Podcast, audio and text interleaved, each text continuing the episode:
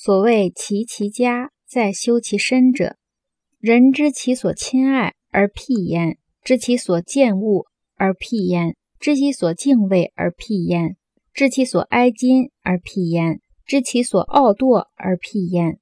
故好而知其恶，恶而知其美者，天下鲜矣。人知其所亲爱而辟焉，知就是于，就是对于的意思。辟是偏颇的意思。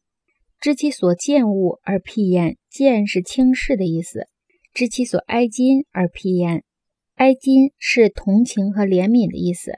知其所傲惰而辟焉，傲是骄傲的意思，惰是怠慢的意思。连起来就是说，说安顿家庭的基础在于培养德性的意思是说，人们对于自己所喜爱的人的行为有所偏颇。对于自己所憎恶、轻视的人的行为有所偏颇，对于自己所敬畏的人的行为有所偏颇，对于自己所怜悯的人的行为有所偏颇，对于自己轻视和怠慢的人行为有所偏颇。因此，喜欢一个人而看到他的缺点，讨厌一个人而看到他的优点，这样的人世上少有。也就是说，人们会对于自己亲爱的人会有所偏爱。